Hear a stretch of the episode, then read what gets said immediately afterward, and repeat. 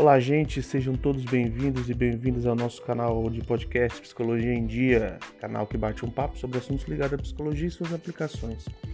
Toda segunda de cada semana tem conteúdo novo. Nessa segunda temporada, nós escolhemos novos assuntos muito bacanas e atuais. Eu sou Matheus Alves, estudante de psicologia, e o papo de hoje é sobre três coisas que você precisa saber sobre a ansiedade. Primeira coisa que você precisa saber é diferenciar o que é ansiedade e o que é transtorno de ansiedade. Ansiedade é uma reação normal em resposta a situações concretas, como véspera de provas, pedido de casamento, quando você vai ter que falar em público, quando você vai ter que fazer uma viagem.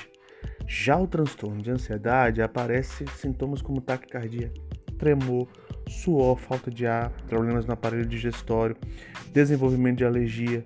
A pessoa tem a sensação que vai morrer sem nenhum gatilho ou causa aparente. Fica caracterizada aí por um estado permanente de alerta. As pessoas também costumam confundir também o transtorno de pânico com as crises de ansiedade e ansiedade. O transtorno de pânico é sem qualquer motivo aparente, o cérebro dispara um sinal de alerta para o corpo todo é como se fosse um curto-circuito que provoca uma descarga de noradrenalina e adrenalina pelo organismo. Essas substâncias elas são responsáveis, junto com outros processos, pelas manifestações físicas da crise, que dura aí um pouco, poucos minutos, 10 minutos mais ou menos. Você fica com essa sensação na crise de pânico, né? A segunda coisa que você precisa saber sobre ansiedade, crise de ansiedade, é que no longo prazo em média aí dois anos, os transtornos de ansiedade podem literalmente causar depressão se não forem tratados adequadamente. Isso ocorre porque é, o cidadão, ela, o cidadão, ele sofre gr grandes alterações fisiológicas, porque são liberadas muitas substâncias de estresse.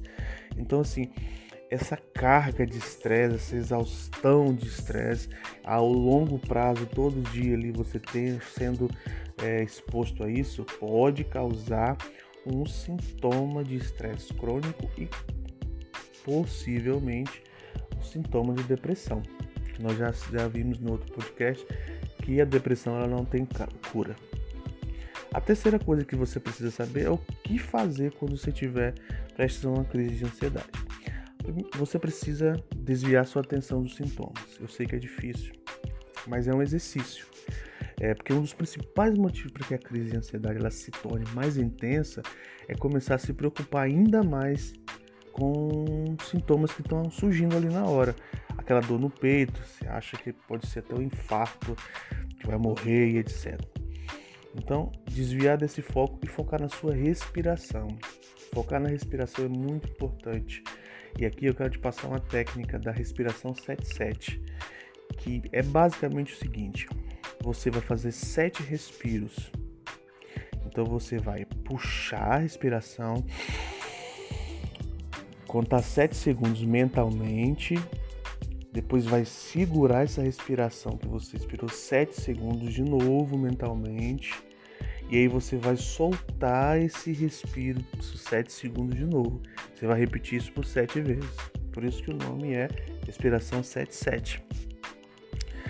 Também existe a técnica do OPS, que eu desenvolvi quando lutava, lutava contra a balança.